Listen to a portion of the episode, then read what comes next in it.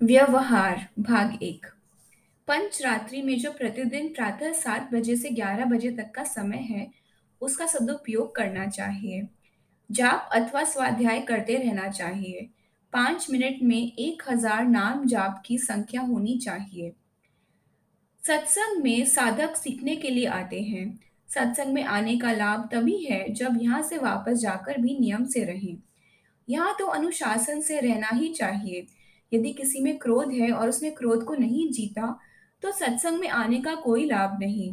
गंदे घर में रहना तुम भी पसंद नहीं करते हो तो श्री राम आपके मलिन हृदय में कैसे रह सकते हैं? जहाँ क्रोध होता है, वहाँ मैल होता है।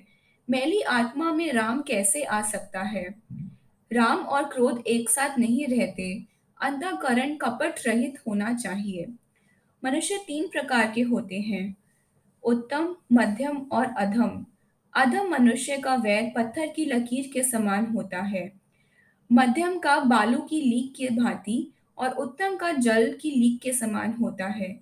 इसी प्रकार उत्तम जन की प्रीति पत्थर के लकीर की भांति, मध्यम की प्रीति बालू की लीक की तरह और अधम की प्रीति जल की लीक की भांति होती है।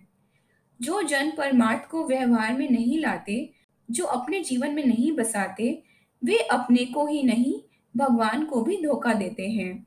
अपने चरित्र को बनाना चाहिए। साधक में सत्यवाणी सत्य वचन विशेष होना चाहिए।